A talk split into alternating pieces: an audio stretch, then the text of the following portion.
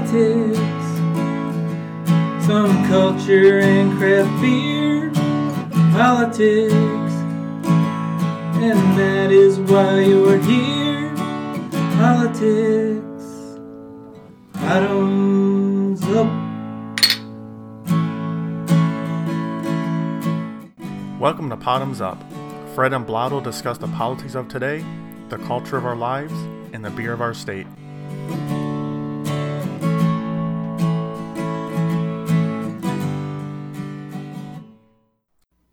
Bottoms up. This is the Isolation Man, Fred, coming at you with episode 64 of Bottoms Up. I do have a question uh, before we get going for Blotto and Knobs. You guys ready? Shoot. Yeah. Yep. Will you still need me? Will you still feed me when I'm 64? Been waiting all day for that. Uh, do we have to answer? nah, I, I didn't expect an answer really. Anyways, how are you guys doing? Surviving isolation? All days seem the same. Yes. As well as I was yesterday or the day before. How about you, Knobs? Uh, yeah, pretty much the same. I I still don't know what day it is. I just wake up, I do my thing, and that's it.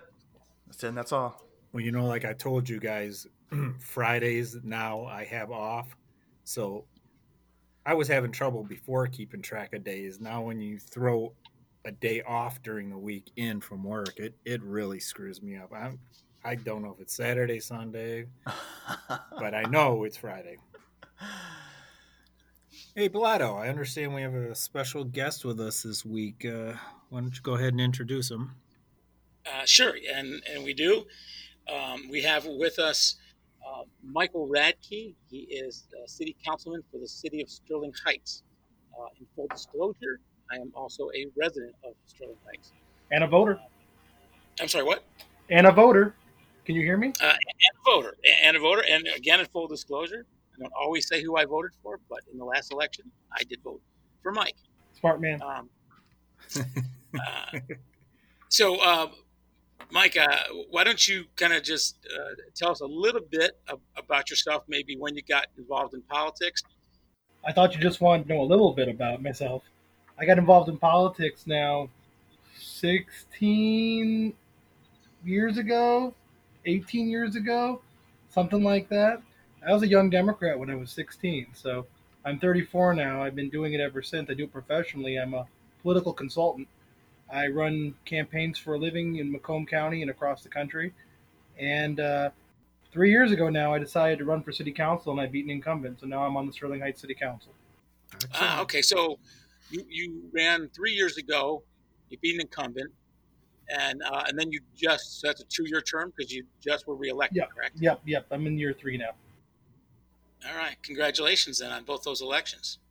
I appreciate the voters supporting me. Uh, well, they got to, but you know, they want to get they want to uh, get behind you. So that's um, you're you're obviously delivering a message um, that we support. Definitely. Um, that's a little interesting that you do political consulting for other campaigns. Um, tell us a little bit about that. What, what, what's involved there? Oh, it depends. Literature design. Um, I was a paid spokesman for a long time. I do communications. I did advance work. I did advance work for President Obama, Hillary Clinton, and Joe Biden at one point or another. I'm not sure if you're familiar with advance work. Basically, you show up and you set up a, a rally or a meeting or an event of some sort. And usually, when it's a presidential level, you, st- you start setting up like a week before. So I was involved when I don't know if you remember this, but President Obama came to Macomb County. God had to be in 2009 now to have a rally and to basically uh, propose a policy of allowing all students to go to two years of community college for free, paid for by the government. Okay. So I, we did we did a rally at Macomb Community College South Campus. I did that.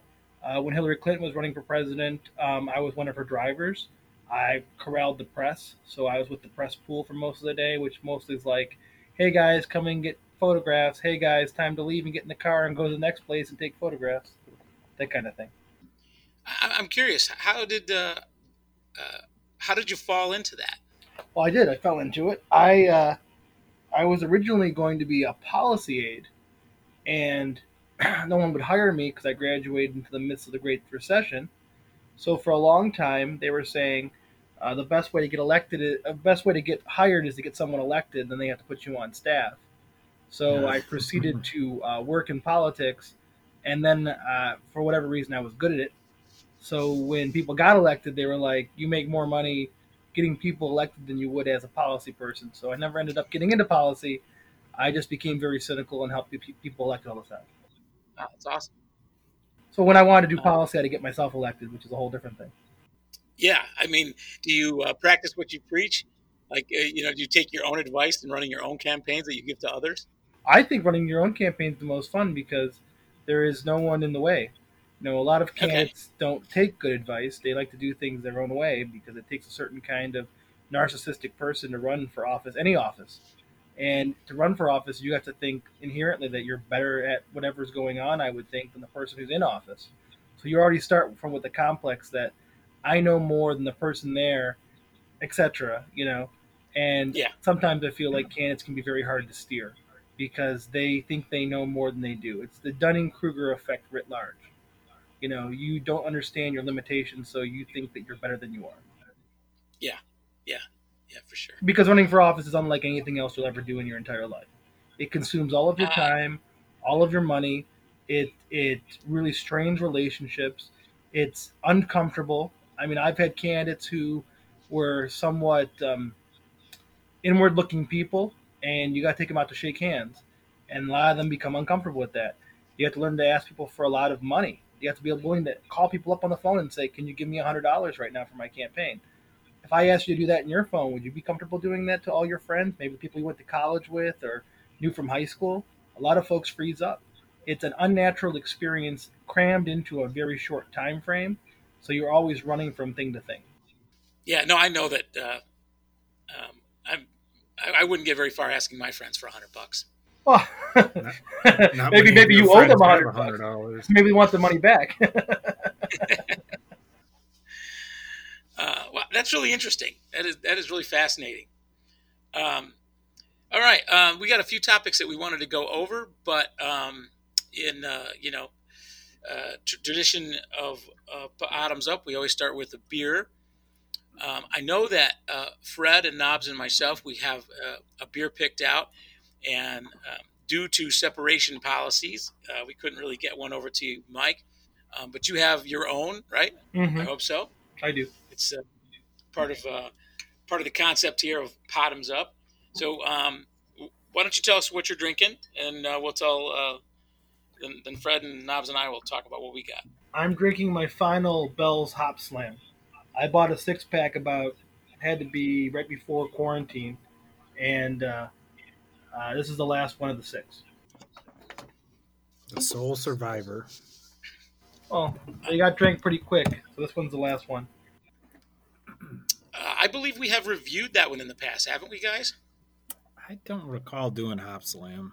It's uh, I know we it's, it's Bell's winter special release. They release a new version every year. They sell it for like a month. It's hard to find. Oh, I'm I'm familiar with it. I just don't recall doing it on the no show. Worries. That's all. obviously, uh, is, are uh, are IPAs what you prefer? Uh, I like IPAs and experimental beers, especially sours if they're good. So you like them hoppy and bitter, and sour? Uh, not as bitter. I, you know, in the summertime, I tend to drink a lot of wheat or saisons. You know yep. that. Uh, I used to live in Germany, so I got a little bit of a, a affectation for wheat beer. Yeah, that's uh, more or less what I drink in the in the summertime as, as well. And with our beer reviews, we talk a lot about seasonality and situational beers. Um, oh yeah, and uh, you know we often think like, oh, you know, this would be a great beer, but maybe not right now. Whether it's a, a dark roast beer in the winter months, you know, or uh, lighter hoppier beers uh, oh, in the summer months. For some reason, I, I like Modelo, but I only, only like Modelo when I'm outside near water. We have to be okay. in sight of like water and on the beach because that's when cervezas work. You know, it's like when I'm on a boat, I like I like Dirty Blonde by Atwater because for some reason that little orange coriander taste works well. This depends. You're completely right. So, uh, who wants to introduce, introduce the beer that we have? Okay, we're doing the brewery Vivant Hopfield. It's the Farmhouse IPA. Um, this is another one of from the variety pack that you guys had picked up recently. Uh, looks like it's seven percent alcohol by volume, and I'm not sure on the old bitterness factor. Do they list the IBUs? I don't see it. I'm looking. I don't see it anywhere. But with the name Hopfield, we expect it to be pretty hoppy, right? Yeah, buddy. So probably 60, 60 points or better, I'm, I'm assuming. Yeah, and we've been uh, pretty happy with the Vivant Brewery uh, offerings. So let's crack it open and give her a whirl. Did yours overflow knobs? Uh, yes, it did. It must be your. It seems to be a. That's a trend with my beers recently. They Yes. overflow when I open them up. Um, That's a classic looking IPA. Oh, it's got a great color. Any initial reactions on taste? I think Fred's guzzling his. Um, I think so. He must like it. yeah, uh, I like it a lot. It's a very nice traditional IPA, good flavor, great color. I've had this multiple times before. I love this variety pack. Whenever I see one at Meijer, I'm pretty much guaranteed to pick one up. So this is definitely a for me. Yeah, I'm probably going to go for me as well. Um, you know, one of my um, metrics for these IPAs, or especially the hoppy typers, you know, how, how much grapefruit is in it. And, and again, this one doesn't have a ton of grapefruit. Um, looking at the can, they talk about pineapple, tangerine, and pear, um, and I can I can detect a little bit of that tangerine, um, and I th- that's really good. You know what's funny is I I didn't detect any grapefruit either, and I was thinking to myself, boy, this has got a really sweet finish on it, and I hadn't read that on the can yet. You just explained why the nectarine and the pineapple. It, it's it's unusually sweet for an IPA because you don't generally get that kind of finish out of a at least the IPAs we've drank. So this is different. Um, I'm not quite sure if it's for me yet. So I'll probably get half glass and I'll have a better idea. I, I love it when the uh, when the breweries you know give you information about like pairings and proper glassware, and Vivant does that. Um, you know, they certainly recommend uh, in the pint glass. They also recommend pairing it with tangy goat cheese, uh, Gouda venison tacos. I think those are. Oh no, it's not common. Okay, venison tacos, not not venison and tacos. Um, I don't know if I've ever had a venison taco. Sure, I would like it. I'd try it. Um, I don't know if anyone's ever offered me a venison taco. Um, all right, but yeah, pretty good, I think. And you know, the more I drink it, the sweeter it's getting. Yeah, it's I definitely picked up on that immediately. It's like that's weird. IPAs normally are, you know, pretty quick finish and Yeah. definitely not sweet, but this is kind of like a lingering sweetness. Not sure if I care for it, that part of it so much, but like I said, I'll wait half glass and make my choice then. All all right. Um, so, uh, Mike, um, one of the things that we've been doing on Bottoms Up is we've been um, bringing on local politicians and talking about um, not just um, the local issues, and there are some of those that are very important, but also about how um, the national political scene is affecting the local issues. Um, I don't know how many people from Sterling Heights that we have that listen to our podcast. uh, so you know, we, we, the uh, outreach is is uh, kind of global. Um, last week we had some listeners from Russia, did we not, Knobs? yeah, we had a few. Every now and again, we get uh, Russia and Turkey. Um, We're we're big in Istanbul. but um, uh, so, so that's He's laughing. It's true.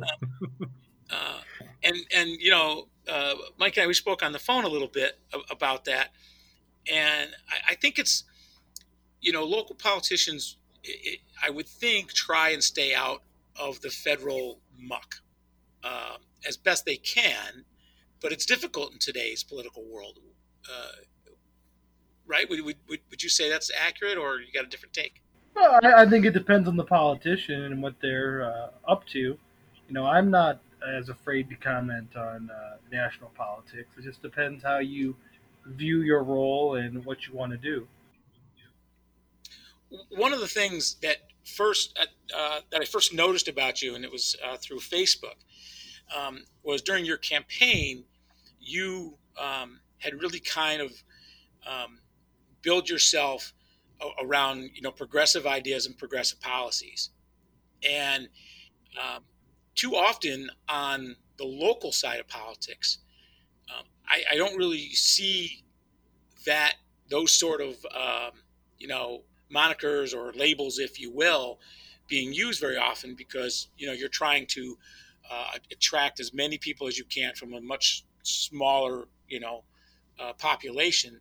Um, so being all things to all people, I've even you know I've seen campaigns run where you don't know if the person uh, you know how they characterize themselves as a progressive, even a, a, Republican or a Democrat. You just might see a lawn sign saying "Vote for so and so," and um, you know what, what what I saw in some of your um, campaign was you know you you were you were putting yourself out there saying you know I really support progressive ideas, and I and I thought that was quite admirable.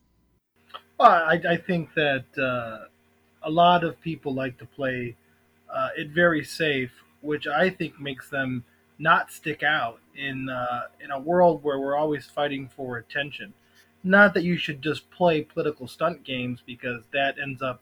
There's a lady in Sterling Heights who likes to run against me quite often, named Jasmine Early, who will latch on to whatever idea comes her way if she thinks it can give her one more vote. But I think that when you uh, define yourself early, you prevent your opponents from defining you and I think it also kind of makes you stick. This is where I, this is who I am. This is where I stand. And mm-hmm. personally, in my opinion, I think I stick out a heck of a lot more than my colleagues, who all do a good job in their own way, and some of them have been elected for 20 years, so they obviously know how to get elected too. But in my opinion, I don't play the game where I don't want to offend anyone. My goal is always to say what I think and challenge you to either support me or not. Yeah, no, I, I and you know, I, for most of us, and you know, I think the vast majority of people are going to say those are the kind of politicians that we want, right? Right. Those that that have convictions and aren't afraid to put them out there. Well, you know, and, and I, for votes. And I think it's been uh, carried out by the voters. You know, when I first got elected, I beat the incumbent. Then I ran again and I got 3,000 more votes than I got the first time and almost became the mayor pro tem. I became I came within 100 votes of being the mayor pro tem. Uh, I'm the youngest member of the council, and I think that uh, sometimes people say, you know, you, you, you spend a lot of time. I, I think people get me wrong. I spend a lot of time on constituent service. I spend a lot of time answering questions, and I have I spend a lot of time explaining myself to people. And I think when people know who you are and they feel like they you share the same values they do, they don't care as much about the party uh, registration as they do what you're doing for them. So in Sterling Heights, I think I get a lot of crossover votes, especially because no one cares if your garbage man is a Republican or Democrat. They want the trash picked up on time. They want the city services to deliver to them. And if they see you working to fix that or make it better or improve it, they're going to vote for you every time. Um, yeah, no, I think when it comes down to it, that's where the votes go. Uh, I think some of the challenge is just in, um, you know, the social media world, right? Um, you, you, know, and, and, and again, you know, you're, you're pretty active there. Um, I'm just kind of thinking of uh, another city councilman in another city. Uh, you know, he more or less identifies himself as a Democrat, I would say, and he took a picture with the governor, and the hate mail that he received for being seen with Governor Whitmer was uh, was was just astounding. It was like seriously, and, Yeah. and he felt like apologizing all the time. No. You know, to people that have supported him because they know who he is and they like him. But now all of a sudden, you know, being seen with a with a um, a democratic figure of her stature. Uh, I saw when Bill posted that picture. It was kind of a mess. yeah, yeah, and maybe it was the loud minority, right? Well, I mean, and and Bill, uh, Bill just didn't. I mean, I told him I'm never sorry for who I'm friends with, and if people want to come fight me on my wall, one, if you piss me off, I'll just delete you off my wall. I don't care. Two, uh, you know, come on, you can't take a picture with people. Though, you know, I would make fun of you if you took a picture with Rick Snyder who poisoned Flint. That's not my kind of person I want to be in a photo with. But I mean, to each their own. I've had people run against me who have had pictures of themselves with with white supremacists like Richard uh, Spencer. Then when I called them out for it, they said, "Oh, I was debating him. I wasn't in a picture with him." Look, dude, my grandfather fought the Nazis. I don't take pictures with him. There's a personal philosophy that I've had for a long time. I think it's a philosophy that most people should have. But I mean, these people, and that's the other thing. You have to differentiate between the rump minority and where the majority of people actually are. And as much as I love to have my voice echo across Twitter and Facebook, the majority of people are not there. The majority of people are putting food on the table for dinner. They're working their jobs. They're picking their kids up from daycare or latchkey. They're taking them to soccer practice. The majority of people are not on social media being annoying. If you try to calibrate yourself to the annoying people on social media, the folks are always on social media because they got nothing else to do. you know, half of them are certified trolls, and the other half are just people who who think that their voice matters when it doesn't at all. And when you calibrate your voice to those people, you're missing out on the majority of other folks who are just too busy with actual life to complain on Facebook. That's an excellent point. Excellent point. Um, so uh, one of the one of the issues that you've been kind of leading the charge with here in, in Sterling Heights, and it really um, is kind of unfolding in very partisan and political ways across the nation, is mail-in voting. Um, and you recently commissioned or petitioned, I should say, the, the city council to do a study on mail-in voting just for Sterling Heights. Um, kind of tell us what's going on there and Well, um, I-. Well, if you look at just just facts, I'm thinking about the best way to both protect lives during the COVID 19 epidemic and also what's cost efficient for the city. Right now, the city operates 42 precincts, and they require a staff of people and voting booths and machines. If you look at voting in other states that have moved to a primarily mail ballot, doesn't mean that you only can vote by mail, but primarily vote by mail. Like Colorado, costs have gone down 40% from the original. So number one, you save money. But more than that, you make it easier for people. My opinion, the only thing I petitioned in Sterling Heights was study mail-in voting, but also, right now, if you vote absentee, which is your right to vote absentee, we require you to put 71 cents of postage on the ballot to return it to the city. If we want to really make voting seamless, the city should pay for that. We're encouraging you to vote from home. It's safer for you, it's safer for our employees during the COVID 19 epidemic, but more than that, it's just easier. I don't know how many people I know who are like, I didn't know who to vote for in the voting booth. I never saw that person's name. I just picked the name I liked. If you're at home, you have all the resources of your computer, you have time to think, you have an ability to really gather information if you so choose. And if you want to take a split second decision on your ballot, that's your right to. This is America. You have a right to have your voice heard however you want it. But I think making it easier for people to vote should never be against the rules. Study after study shows that it does not benefit one party or another. It doesn't help Democrats. It doesn't help Republicans. It helps people like my 91 year old neighbor, Kathy, who lives across the street from me, who has trouble getting down to the polling location. And no offense to people who are like, you can't afford a 71% stamp, but maybe she's out of stamps. Now she has to have her caregiver or she has to have her son drive her to the post office or someplace to get a stamp to put it on. That to me is not good public policy. That's just make work. And why are we making it difficult for people to vote? So I want to change that in Sterling Heights. So is from it a, possible, uh, Fred? I was just going to say from from a financial point of view, how does the uh, mail-in voting stack up versus having to have all those uh, precincts open? Sure. So uh, we estimate that if if we paid for postage on every single absentee ballot that's going to go out in the November election, every single one, it would be about thirty-two thousand dollars. But you and I both know that we're not going to have every single ballot returned to us in the mail. Some folks don't vote their ballots for whatever reason. They just don't vote. Some folks like to drive their ballot to City Hall and put it in the drop box there. That's just to make sure it get it got there. That's your right too. But if, if every single person used the postage paid return envelope option in Sterling Heights, it would cost us about $32,000, we estimate.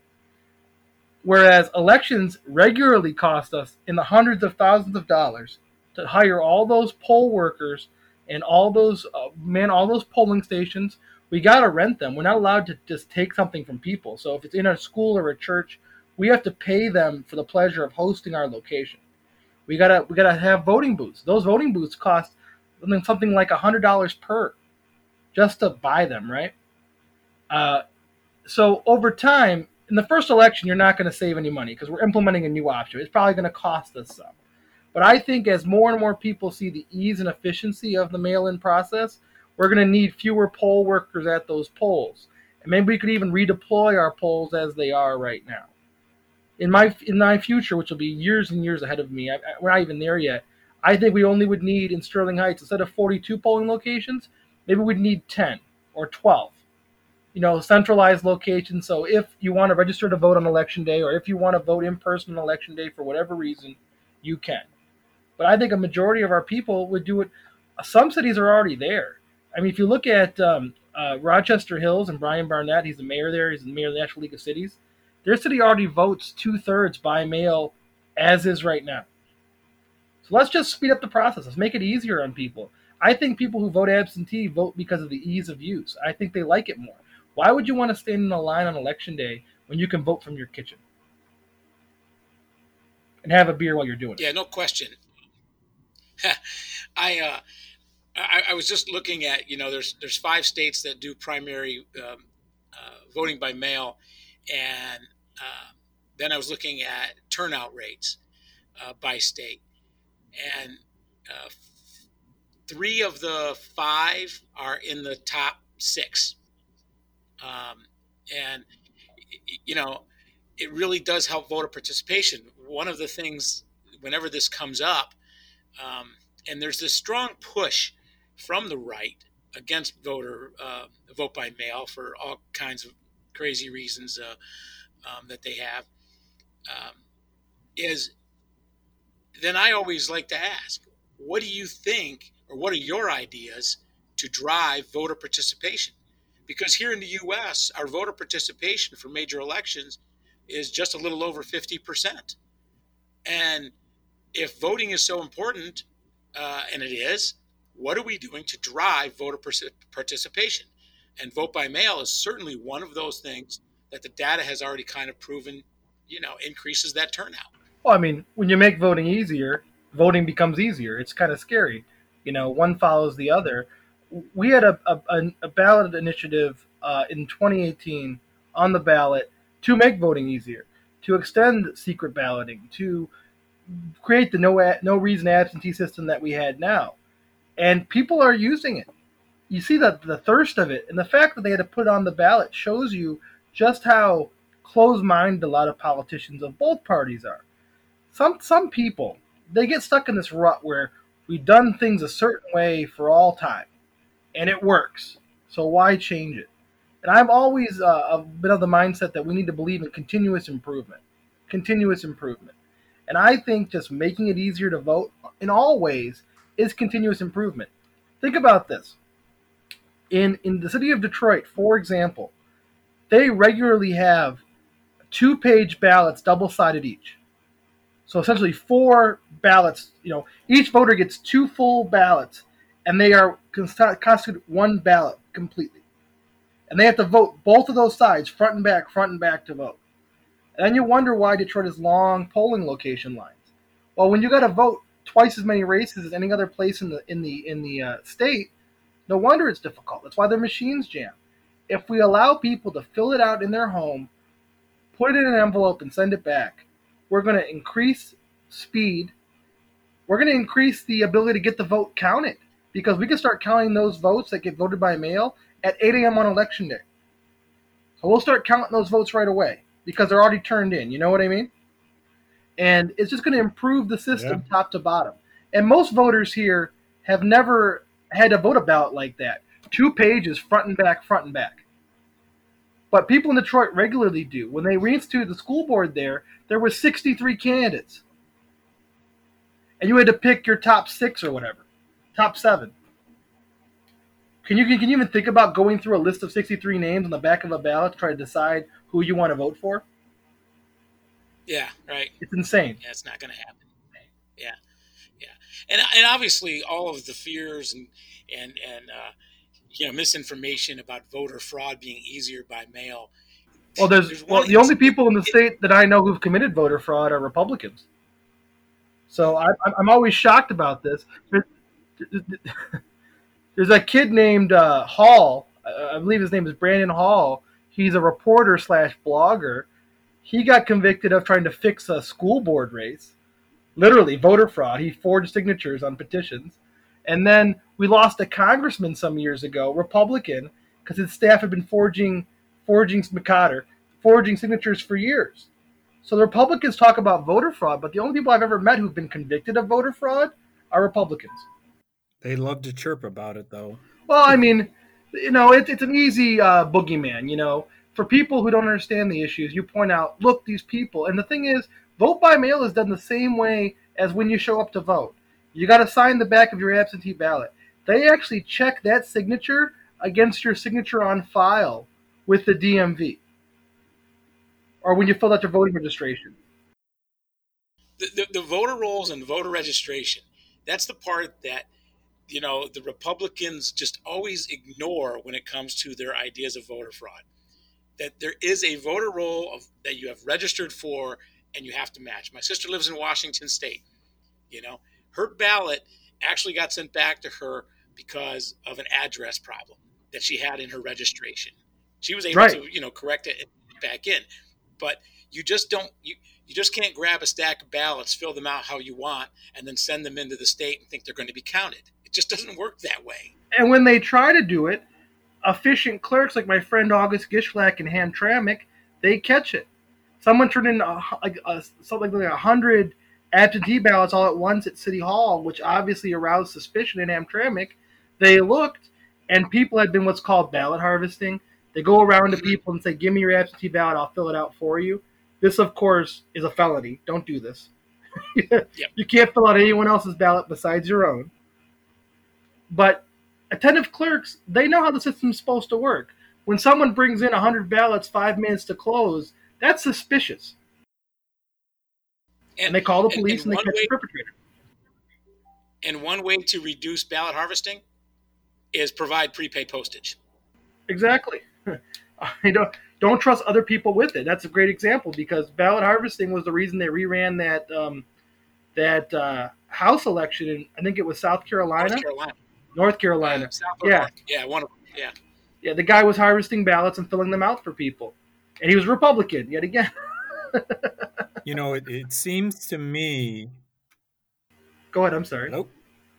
I was good, just going to say uh, uh, on the subject of the GOP and, of course, dear leader crying about the mail-in uh, voting, you know, being against them is I think it takes away a lot of their ability to, to tinker and uh, disenfranchise voters because they're just doing it through the mail system because you can't tell from the outside of an envelope if they're red or they're blue. Right. And I think that's what their biggest bitch about it is, is that they they don't have any way to control it. Well, one hundred percent. I mean, first I want to pause for a public service announcement don't inject uh, bleach into your veins. Okay, it's not a healthy thing. Don't do that. Let's just put it out there. It's not smart. Yeah, let's not. Don't get me started. yeah, don't let's not do that. But to, to your point, yeah, look, I think about Wisconsin just this last primary election.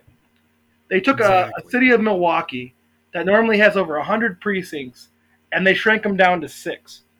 And there were people in line to vote there after midnight the next day. They went all through election day, and then I think the last person voted at like 12:45 a.m. Because they're trying to make it difficult for people in areas that would might favor Democrats, big cities, you know, immigrant-friendly communities, from voting, because they know that if they can control the process and make it as difficult as possible to vote, it favors their voters. And that's why they're afraid of mail in voting because it doesn't favor anyone. It just helps more people vote. And if Voter you think turnout. that somehow you, yeah, greater turnout. If you think you have to tinker with the system to only certain people vote, of course you're afraid if everyone can vote. Yeah. I don't think uh, Republicans have uh, won the presidential election by the popular vote uh, since uh, Bush won, right? Maybe maybe the first time uh, Bush two ran. Oh, Bush when Bush ran for reelection, he won the popular vote. But uh, when Bush, sorry, when H, H, when um, George W. Bush ran for reelection, he won the popular vote. But when he when he won the first time, he did not win the popular vote. Correct. Yeah. Um, and that's the only one in the in in, in a while. since Reagan, yeah. Sorry, sorry, for, since Bush won. Excuse me. No, yeah, Bush won since Bush won. When Bush won the for his first term, H.W. Bush, I think he won the popular vote. And then Bill Clinton, it was a three way split, so he actually didn't win with a majority. He won with a plurality.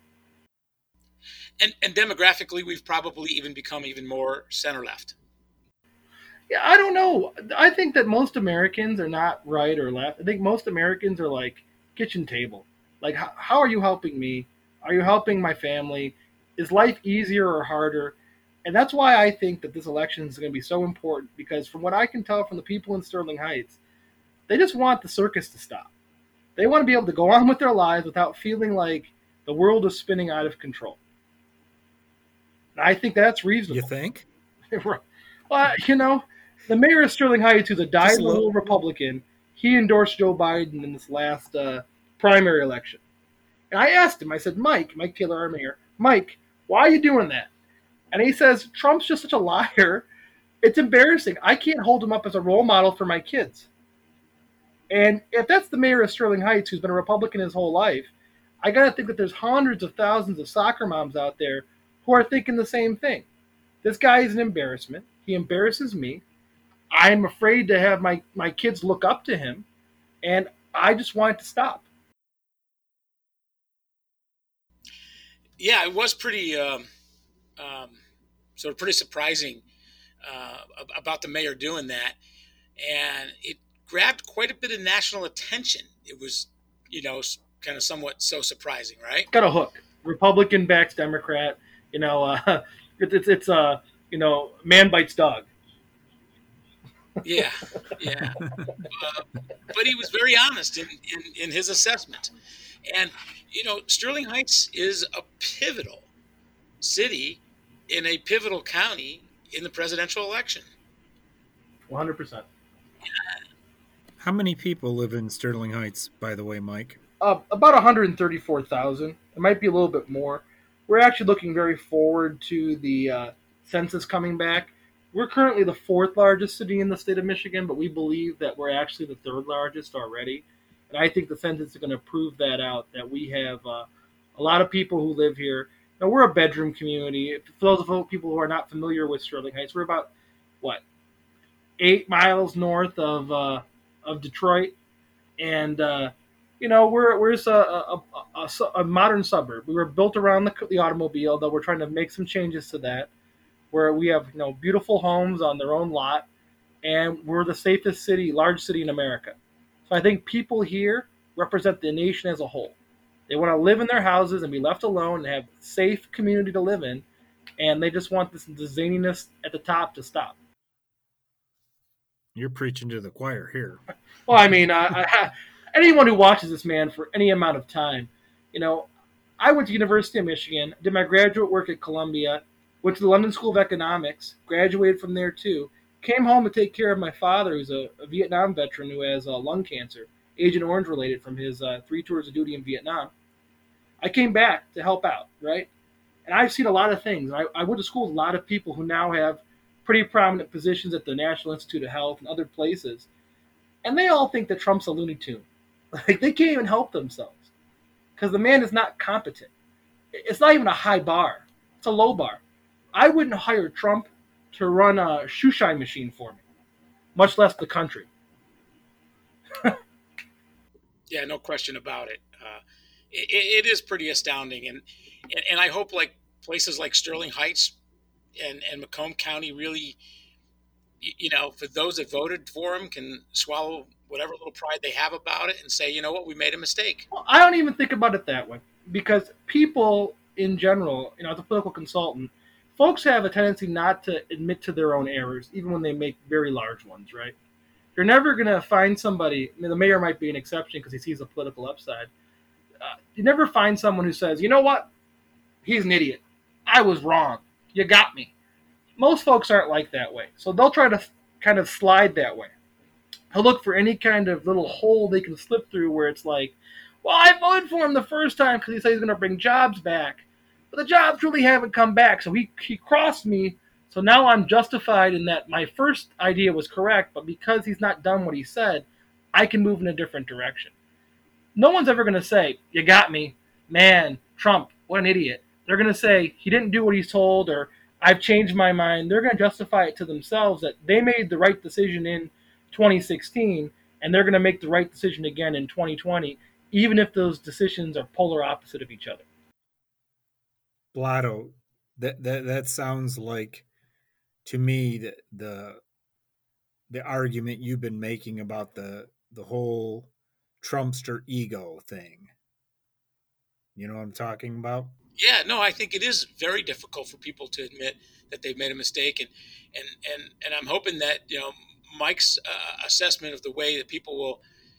Um, I mean, I, I don't rationalize it, right? You know, to say, okay, you know, he didn't deliver on, on what he said, um, because he does have a media machine out there through social media and uh, state news that you know they keep trying to drive this message that he has delivered. You know, the the con has continued. That's the problem with this this virus. He can't gaslight COVID nineteen. He has no ability to change the narrative because the narrative is stuck. He was going to run for reelection on the idea that he only he could preside over this tremendous economy, you know, a big league economy that's just so massive and tremendous. And the virus has basically destroyed the economy because no one can work if they're afraid of getting sick or getting their family members sick. And so now he's struggle busing his way around, trying to either alternate between passing the buck and being the savior. So zinc works and it doesn't. Hydroxychloroquine or whatever works and it doesn't because it kills people. You know, he's the savior. He's fighting the virus. At the same time, he's blaming the Democratic governors He's blaming New Jersey. He's blaming Cuomo. He's trying to blame the scientists. He blames Obama for trying to anticipate a disease that he dismantled, dismantled a department. He's just looking for anything he can latch onto to try to change the narrative into something that he wants. And he's not, at this point, finding it. He's always the victim, never the responsible. Well, right. I mean, uh, he has no responsibility at all. I like this idea because I know I'm in local government and we've spent about seven hundred thousand dollars now fighting the virus. I like the two things that I've seen lately. Somehow, he couldn't say to shut down the you know your state, but he could open it up again, which it doesn't make any sense. But two, the idea that we're supposed to be doing testing. How is the city supposed to deliver on a national healthcare system? It doesn't make any sense. We're not set up for that. We don't have a health department in Sterling Heights how are we supposed to do testing, right? He's trying to transfer the buck down to us. What I don't understand about him wanting to obviously push any responsibility downward is that if you don't have some kind of uh, cohesive plan from one county to a next county, city to city, state to state, uh, throughout the country, how can you be sure you're all measuring to the same thing? That's why to me it's like a no-brainer that the federal government should be heading things up so we're all looking at the same type of data so it's comparable, it's measurable. Oh, one hundred percent. I mean, Trump. Go ahead. No, no, I'm done. Oh, sorry, Trump. I started to step on you. Trump believes the Articles of Confederation are still in existence. That somehow he's not the supply clerk in chief. His job is to be national cheerleader or something. I don't know what his job is. But what I found the most fascinating was today and yesterday, Mitch McConnell said, well, the states and the cities could go bankrupt. Not not the airlines that they bailed out, not the big business that they gave billions of dollars to, but the states. And what I love about this is what fascinates me the most is as a city, Sterling Heights' budget, about 80% of the budget goes into personnel costs. And the three biggest drivers of personnel costs in a city like Sterling Heights are police, fire, and DPW, which repairs our roads and parks and stuff like that, right? So when you're talking about budget cuts, you're talking about layoffs. And in the middle of an epidemic, you want the city of Sterling Heights to lay off police and lay off firefighters because you're massacring our budget, because the state's not going to give us the revenue sharing that we deserve this year, because their, their collections are down. Federal government's imposing all these restrictions upon us. They're not paying us for it. And you're going to say, it's our fault we went bankrupt. How does that make any sense? And Sterling Heights, by the way, is in great shape. We're not in any chance of going bankrupt. But the idea holds that we're having to lay out tremendous costs that are going to go unreimbursed by anyone, and somehow that's our fault for an act of God. Well, all I got to say is we got to have that uh, fighter pilot get some goats down, some votes down in Kentucky. we got to get McConnell out. Well, I think we have a pretty good chance of flipping the Senate this year. You know, you have uh, the astronaut from Arizona who is married to Gabby Giffords, Mark Young, Mark Young, I believe. Uh, you have uh, a toss-up race in Georgia because they're investigating the, the senator for uh, for uh, fraud. Basically, she she might have done insider trading. You have Susan Collins, who's probably going to get the boot in Maine. I mean, we have a lot of races that are winnable for us. We're probably going to lose uh, Alabama, Doug Jones, but there's a lot, a lot of races nationwide that are are able to be won by Democrats if the lashback is as great as I expect it to be. Yeah, there's been a couple of articles written uh, recently about Democrats' chance of taking over the Senate, and uh, th- things are looking pretty favorable.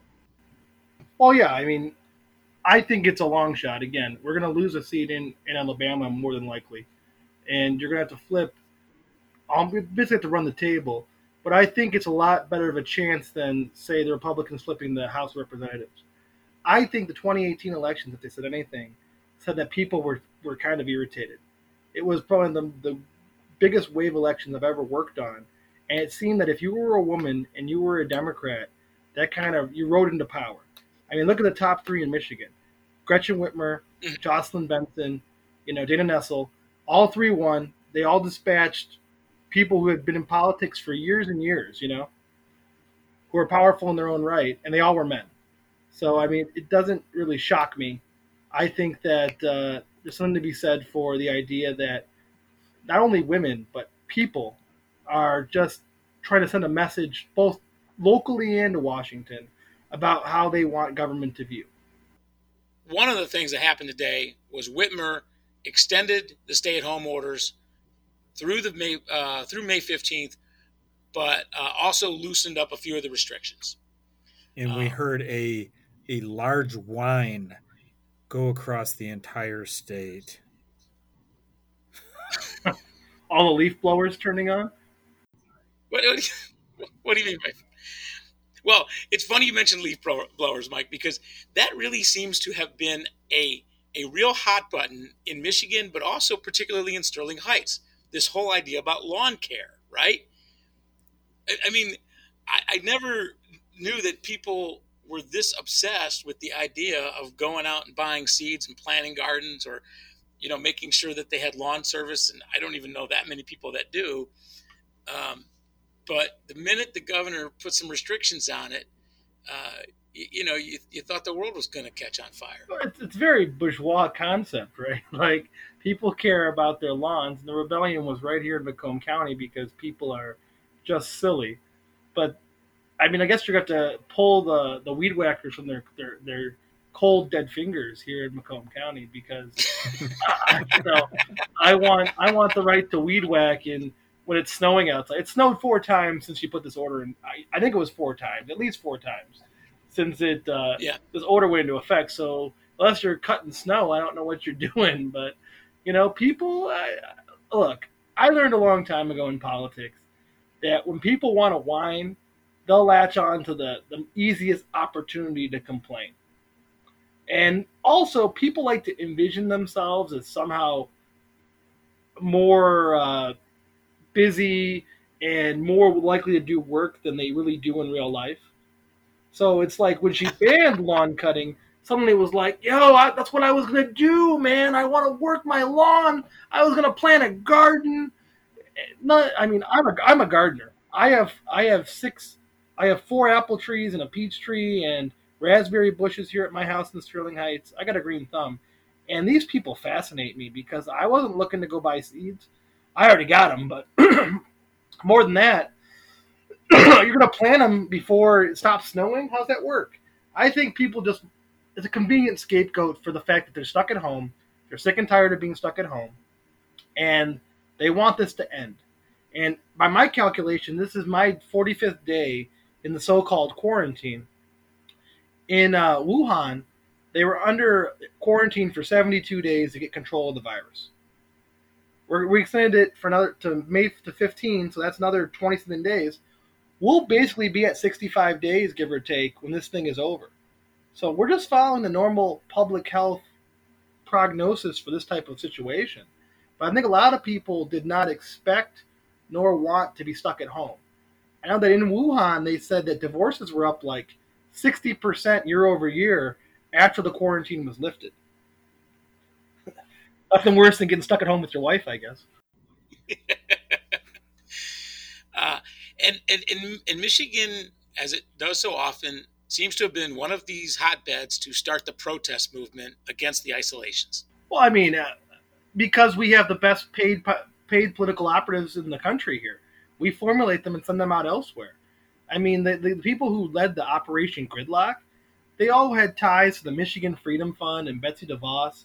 I mean, we export idiots for both parties by the droves. You know, we, we, we seem out we seem to come up here in Michigan, then we export them nationally. And I think these protests are just a perfect example of that. They were astroturf. You had it was basically a Trump rally disguised as Yes. uh, I want to plant my seeds and uh, I want to cut my grass rally. I didn't see anybody with signs like "Let me cut my grass." I saw a lot of people with Trump flags, Confederate flags. My personal favorite was the Confederate flag with the with the uh, AR-15 on it, which said um, "Come take it" on it. I keep on thinking that we did. The Michigan sharpshooters did. You know, in 1865 we did. We came and took it, and now you have a flag. It's it's weird. I, I, the, the loss of knowledge and history in this country befuddles me. Like you, you know, you're going to go to a protest, carry the flag of traitors, and then make a political statement, which was, "Come take it." We did, we did. We beat Colonel Lee and all his guys, and they went home sad because we won. It's confusing to me. Uh, it, it really is. It really is. Um, but yeah, you were right on. I, I mean, DeVos and, and, and her surrogates uh, have been really leading the way. And then you, you, you kind of look at then Trump just jumps right onto it and starts telling all these Democratic states to liberate. Yeah, from him, I guess. Even though what, uh, ho- hopefully, e- even though what Whitmer has done is really no different than most of the other governors across the country, Republican or, or Democrat. But she's a I mean, prominent woman. I think she's she's a prominent woman. She's a strong woman. She's a Democrat. She's that Yeah. woman. that woman, yeah, Yeah, that Michigan. woman. right. yeah. And he thinks he deserves respect. Well, I mean, I, I'll be honest. What got me was I understand why they did it, but all these governors bending over backward to kiss Trump's ass, like, "Oh, you're the best pandemic leader in the world. Can I get some masks? You know, like it's. Yeah. I don't mean to laugh because it really they were doing it for the best of our state, but the fact that he made them crawl to him on the ground to get basic medical supplies that it is his duty to distribute. It's despicable. Well, it's disgusting. I, I have no I have no words, and that's why so many Republicans are urging Trump to stop his briefings. His briefings are hurting him. I saw a poll the other day, a national poll, that said a majority of seniors think Trump has done a, a bad job on the pandemic. And seniors are his bread and butter. If Trump doesn't win seniors, he's not going to win anybody. And when half of the seniors in this country think you're doing a pretty shitty job because you want to open the economy and kill them in the process, it doesn't bode well for your future electoral prospects. You know, I Nolan Finley, I, he wrote a column about how he's very concerned about his 401k. And he's willing to sacrifice your grandmother and my grandmother and my father and my neighbor to get his 401k up. And that to me is is the dumbest thing I've read in years. And the fact that Detroit News put their the masthead on it is disgusting. I mean, but who? What would you expect from an outfit that led anti-union protests and had you know basically fired all their union employees when they struck? Right here in Sterling Heights too, 16 Mile and Mound. You're talking about the Free Press? Well, Detroit News and Free Press operated a printing plant at 16 Mile and Mound in Sterling Heights. In 1989-90, the the workers there went on strike, and Correct. the Free Press News broke the strike and never hired the Correct. workers back. Technically, aren't they still on strike? Yes. Yeah. So are the air traffic controllers, though, and you saw that worked out for them. so, w- with what Whitmer did today, I don't see that as capitulation. I think what she did is she she threw a, a, a couple bones to them and tried to give up something, but I, I still think that she keeps the upper hand with extending the stay at home. And I I'm guessing it's just me, I'm not a doctor, but I'm guessing that she's going to extend probably to uh, the beginning of June when it comes to it. I don't know if she can, but I think it. I think the numbers matter. I think she, you're right. She did throw some bones to the people, the easiest targets. You know, because don't take away golf from people because that seems to be the end of the world. Uh, but at the end of the day, I think she's trying to navigate the best way through this morass, which is just the idea that people are sick of being stuck at home, and I get that. We also have a public health crisis. And the problem is a lot of the folks who are the dumbest, they don't see the public health crisis because they're not driving by hospitals every day. If you look at it, a majority of the cases in the state are in the five county metro area, right? But cases are on the quadruple rise outstate, upstate, elsewhere, right? So what's likely to happen in the next several weeks is either the entire state goes down or the Detroit area goes down and cases get somewhat high elsewhere. The reason that a lot of these people are so loud is that though we have all these counties in Michigan, they're not equally populated. A lot of it's just green space. And the people in the green space don't seem to relate well to the economic engine of the, of the state, which is Detroit. Because I can't mm-hmm. see anyone going on vacation right now, uh, going anywhere really, until we've come up with some kind of solution for the problem. And the idea I ain't going anywhere. I hear that. I'm not going anywhere either. So just the idea that they want the state to open up to do what? It, it, it just fascinates me. I, am confused by the process. And then the other thing is, I saw a poll the other day 61% of Michiganders don't want to open up too fast. So the people who marched on Lansing, who stood in front of the governor's mansion with AR 15s like idiots, uh, I'm a gun owner, so I just think they're just the dumbest people in the world you know, boogaloo with their Hawaiian shirts on and all that stuff. But these people, they're idiots. These people, they are a rump minority. Not even a minority, they're a rump minority. They are the minority of the minority. And they want everyone else to accede to their demands. because for years this rump minority has run the Republican Party, and they think that somehow they can run the state the same way. But when 61% of people, uh, yes, but when 61% of people want to stay home, open everything back up. The restaurants aren't going to be full. You know, people drive demand, not the other way around. Who's going to go to a movie theater right now? Who's going to go out to the bar? Maybe some people, but I would tell, I would argue that there's still a significant number of people who are going to stay home. So if we're going to re-engage the economy, we have to do it in steps that make people feel comfortable about going back out. So if you just throw the doors wide open, one, a lot of folks are going to stay home because they're intelligent. The other people who are not, they're going to get infected and drive us back into isolation again. So until we have more testing and serology tests and ways to ameliorate the danger, the actual danger, I think that we got to kind of be very careful in what we open up and how we open up, and then kind of wait a few weeks and watch. I think that's what she's doing with this order. She basically said you can do these X things, lawn care and stuff. We're going to be watching, and if cases spike, I guarantee you she's going to say, "Look, there it is," and shut everything back down again. Hey, but did, did she say we could golf? Yes. You can't use a golf cart though. You got to walk it. Yeah, oh. fat ass.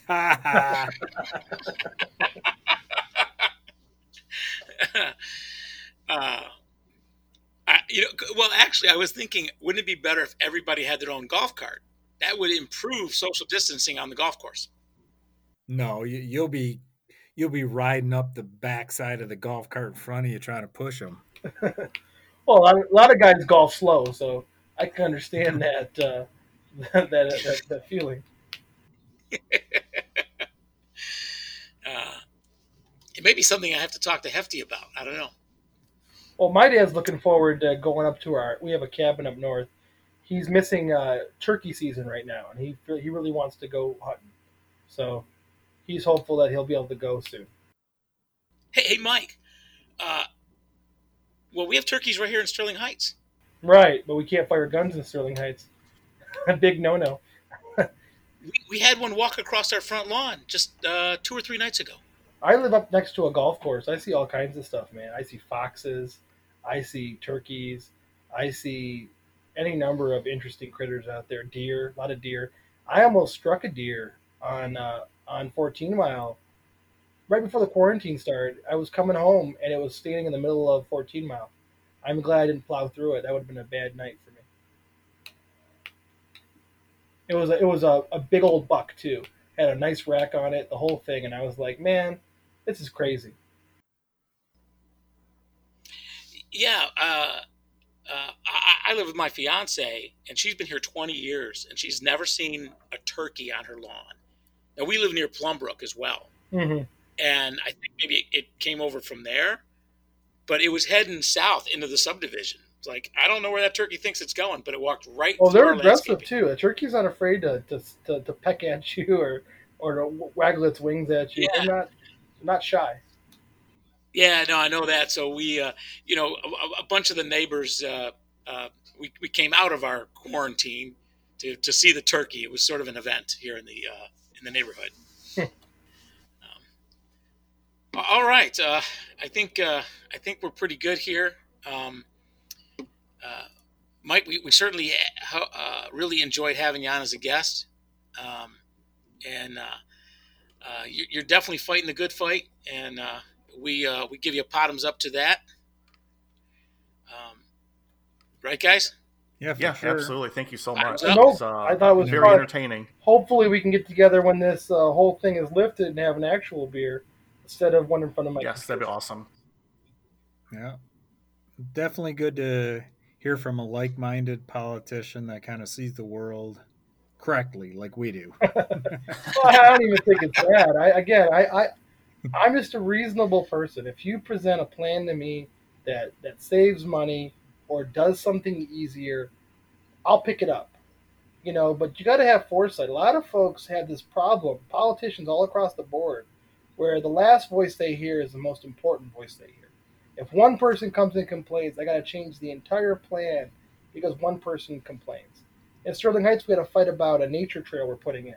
It was part of our recreation plan. It goes behind some folks' houses. they'd appropriated our land for their lots, expanding their property to city land, and they were unhappy we were taking it back, essentially. About 20 of them came up to City Hall and complained very vociferously about how we're stealing our own land back. Go figure on that one. But uh, some of my colleagues started to cave. They started to say, oh, well, maybe we should change the route, or maybe we should change the path. And I said to them, 20,000 people voted in favor of this proposal. We have 20 people who are angry right here. Our duty is for the whole community, not just the squeaky wheel. Not just the one person who's mad because they now can't steal a bunch of our land for their hot tub or their, you know, their nature preserve in their backyard. And I think that a lot of politicians forget that they're supposed to do it for everyone, not just the loudest people. Yep, for sure. That certainly seems to be the message from the federal government. Right. Unfortunately. Right. Well, it was a pleasure, gentlemen. Hey, thanks a lot. Really appreciate your time and glad we finally got to hook up with you. Well, I'm glad. It's something to do on a Friday night in quarantine. All right. Well, bottoms up, Mike. Nice uh, talking with you. No problem. I'm gonna go uh, uh, use uh, my blower on my lawn, right? Oh, You know, you're gonna grab those seeds and spread them around and taunt your neighbors. Right. blow, them around. Blow the seeds around with your leaf blower. That's right. You know, let's do it. All right. Have a good night. Stay healthy. And bottoms up. Bottoms Cheers. up. Out. Out. Politics, some culture and craft beer. Politics, and that is why you're here. Politics, bottoms up.